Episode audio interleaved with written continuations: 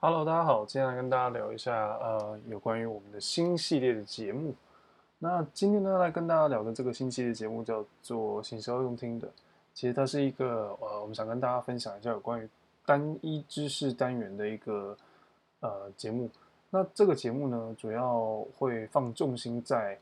呃，跟大家聊常听到的一些行销名词，然后这些名词里面的内容。那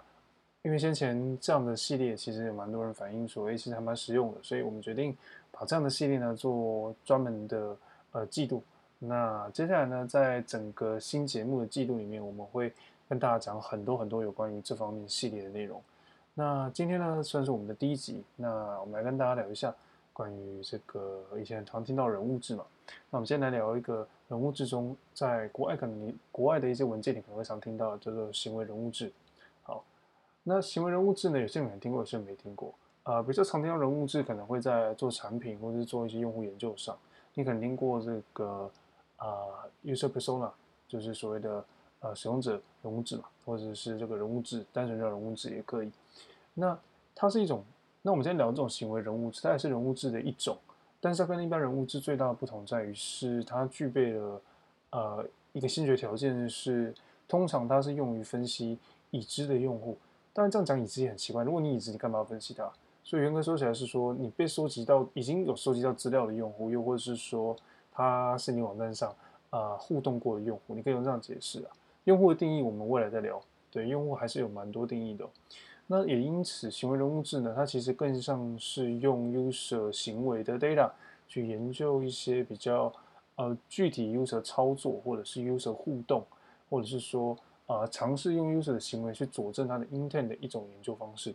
举个例子来说，呃，人物志更像是以下具有以下特性，它可能会有这个人的性别、年龄、家庭、薪水、背景、教育程度等等。但是行为人物志呢，可能会研究的是这个 user 大概90%的时间可能都在使用哪些功能，或者是这个使用这个行为的使用这个功能的 user 底下还有什么样的东西跟它具有相同反应的一些呃的连带的一些事件，还有这样的概念。那你为何该使用行为人物质？这也是一个我们常聊到的问题哦。既然你有人物质，那为何还要去聊行为人物质？其实行为人物质建立的基础哦，很重要是我刚刚讲，它已经要可判别这个 user，那你有资料，这才是重点。那它的好处是节省成本。对，我举个例子来说，如果你今天要做一个预测，或者要做一个什么东西，你总是要拿一些资料来预预预测嘛，对不对？那呃，如果你今天是要做一些比较偏，比如说。你用 GA4 好了，GA4 里面就有一个预测的功能，它有个基本的预测 model，它是用那个贝氏序贝氏呃贝氏时空序列吧，好像全名就这样，大家可以去看一下，那边 paper 非常的长哦。那它里面就有聊，就是会帮你告诉你说，今天你这个指标在这张走势图上，它是否落在安全区间之内，也就是预测区间之内，如果超过的话，可能这个资料为呃异常的 data point，那你就要去研究一下这个异常的 data point，它有没有什么地方需要补强的。它更像是这样的一个用途跟概念。那你可能会纳闷说，呃，那这样的一个人物志，它到底是好还是？就是说我们用这样的人物志的时候，我们刚刚聊到嘛，为何该使用它？它除了刚刚的节省成本之外，还有没有什么好处？还有，还有几项好处是，呃，行为人物志可以透过较小的、较小的这个样本嘛，较小，我们不是说较小的样本，而是说，相较于你必须第一手去拿到一些资料，或者是你要做研究来讲，它更弹性，更有这个呃可信的资料。这个可信的资料不是说你去问到的资料不可信，而是说相较于那些你去透过用询问问到的资料来讲，你可能会比较相信这笔这些资料。原因是因为它是透过 tracking 或是透过一些使用者行为的 data 来做 collecting 的，所以 user 他一定有做某一些操作，所以相较下你可能会对这样的资料。具有较大的呃信心，你可能会有这样的想法。那再来就是说，就算你没有用过这样的角度去分析它，你可能也会去想，就是说，哎，那它到那到底我有没有什么资料是可信的？所以你有可能从上面作为一个立基点下去再做分类。那到底这个那讲了这么多，那我们怎么做人物志、行为人物志的分析？行为人物人物志的分析其实哦，它没有那么的复杂，你就想象是呃呃。你就想象是你有一个你想要观察某一群特定行为的人，你把他在 GA 里面用了一个 grouping segment 把它 grouping 起来，接着你把这群人再丢到呃 event 分析的报表里面去找它相关的 event，这都是属于人行为人物质的分析。那有没有更高阶的方法？有，其实蛮多的工具，后来到后半段都会使用一些演算法，像是所谓的 K-means。K-means 当然有听，有些人有听过，有些人可能没有。对，做这个分类，那它是用数学方法去做分类，把这群人按照这个数学方法做一个呃分类之后，去找到他们之间的关联。那你说这样的方法呃好或不好？呃，actually 就是说，如果你想了解这个方法好不好，你得先去理解 K-means 本身的这个价值性在哪里。那有很多的有很多方法，有很多方法，所以呃蛮推荐大家都去看看的。那最重要的事情是说，呃，认识了行为人物志之后。你要去想怎么在工作上去应用它，所以你可以用这个行为人物是带给你的基本定义。你回头去想，如果今天你在做建立一个 user segment 的时候，其实你是不是在做类似的事情？或者说我们今天有个问题是，哦，有一群 user 转换率很差，我们该怎么分析它？你可能会说，呃，你可能会想说，转换率很差，比如说 user 他至少在实在事件上或是一些 key event 上面，他没有做到这件事情。那关于这种 key event，我们其实有个名字可以叫 critical event。那可能可能你的 critical event 是建立 user retention 很重要的一个环节哦。retention 跟 CVR 是有一定关联的，一定关联的。这个 retention 讲的是 user user 回访这件事情，而不是 user 重复购买这件事情。我这边指的是这个，所以有一点关联。那你可能就要去想一下这件事情嘛，对不对？那接着你有那个 critical event，你可以以这个为立基点，然后再去查，OK，我把人再往下分，转换跟没转换他们的差别在哪里等等的。当然，你也可以用凭空去想象的 behavioral persona，其实有很多的玩法，呃。就是说，你也可以把，呃，呃，比如说你有几个 key event，那你看你这几个 key event 下去研究哪一些 user 可能会做什么事情，什么事情把删除人。举例来说，你的 app 有多功能的，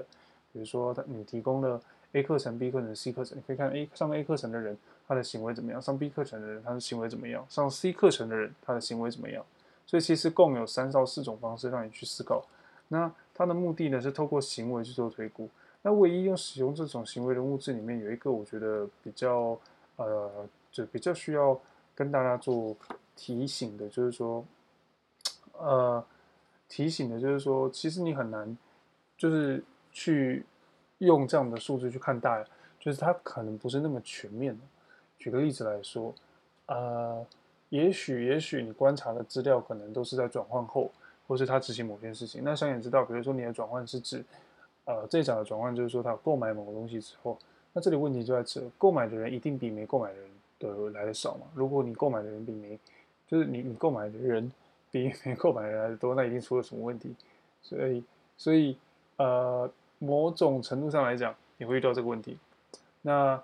呃，也就是说，你的资料其实很受限，还是受限于购买的人，所以它一定会有所谓的样本上的一个偏差，或者是说，你你想拿购买的人去推估没购买的人发生什么事。都可能比较呃不太那么适合啦，对，就是说呃你可以去研究没购买的人他缺少了什么事情跟没购买的人之间有什么差别，但你肯定不能拿购买的人去推估另外一件事情，这很奇怪。那同样道理，也就是说你分析购买的人，也会遇到一个问题是，购买的人里面要做要再做细分，你的订单你的人呢、一定是少的，对，所以你拿购买的人去做推估或是做研究，你想研究的事情。是要拿来做什么？是要研究未来购买的人怎么样呢？还是你要研究的是单一一个族群，他偏好购买什么？所以如果网站上一直有，就是你可能会想这样做，那想说，哦，我在网站上多放一些这个功能，会不会变得比较好？前提是，前提是你要想一下这件事情，你想提供的这个功能的这个 process，它是不是横跨了呃购买这件事情？这还是要留意一下的。或者说，这个要做这件事情，它必须出现在呃，必须出现在。呃，你预期一般购买 user 里面它会走过的 funnel，否则你可能会遇到一件事情，就是说你拿着一个购买的 fact，然后从中找到了一些 insight，然后你想要做这个 insight 上的这个假设，试图去啊、呃、推估说，哦，我看到有一群人对某个商品很有兴趣，或是呃对于某个功能会长期去使用它，或是购买它，你觉得这是一个好现象？所以你想把这个功能给扩大，给更多的人使用，那你你一定会遇到一个问题是，这些人呢、啊，因为你现在取的样本是来自于转换的人，对不对？那转换的人一定比较小，那你要扩大给未转换的人的时候，你要小心的是，这样的失败率是有的，不一定会成功嘛。那因为你的样本比较小，一定是比较小的。那只是说转换的人的意图很强烈，我们可以预期说他会有一些成长，但是你千万不要把它视为一种会爆发性成长或什么，或者说这就是一定是一个 true fact，因为没有转换的人，你在研究的时候，其实 actually 你只是找一个可能性，跟我们在研究现在这个问题一样，都是可能性哦，所以没有什么答案一定是啊，呃，他 definitely 一定会这样。所以学习去从中去跑一些实验什么的都是必要的。那关于实验呢，我们会在后面再跟大家做分享，因为实验也是一个蛮大的议题，很适合在接下来的单元里面跟大家多聊一些喽。好了，那我们今天的内容呢就先到这边。如果喜欢我们的内容呢，请记得到呃记得发了我们的这个呃 IG MKT Logic 上面都会有我们最新的内容。同时呢，如果你喜欢这篇，你想要对这个主题有兴趣，其实在我们的官网上有提供这篇文章的一些简单介绍。就我们今天主题的简单介绍，我们有做了一份呃部落格文章，可以大家可以上网到我们的网站上来看。你只要搜寻“行销过程台湾”或者是搜寻 “Code for Marketing”，都可以找到我们。那同时呢，呃，我们还有就是更多研究方法，还有提供一些电子书，如果你喜欢，都可以上来看。那再来就是，呃，如果你想要真的想要了解什么题目，在这个季这一季的节目里面，欢迎直接留言让我们知道。你只要留言留下你想要的关键字词，我们就会考量。呃，他所要准备的品准备的成本，那同时呢，最后如果没有问题，我们就会把它录制成节目。那也感谢大家一直以来的支持喽。那近期我们刚结束我们的第一季节目，那接下来一起让我们开心迎接我们的第二季吧。好了，今天内容就到这边，那我们下次见，拜拜。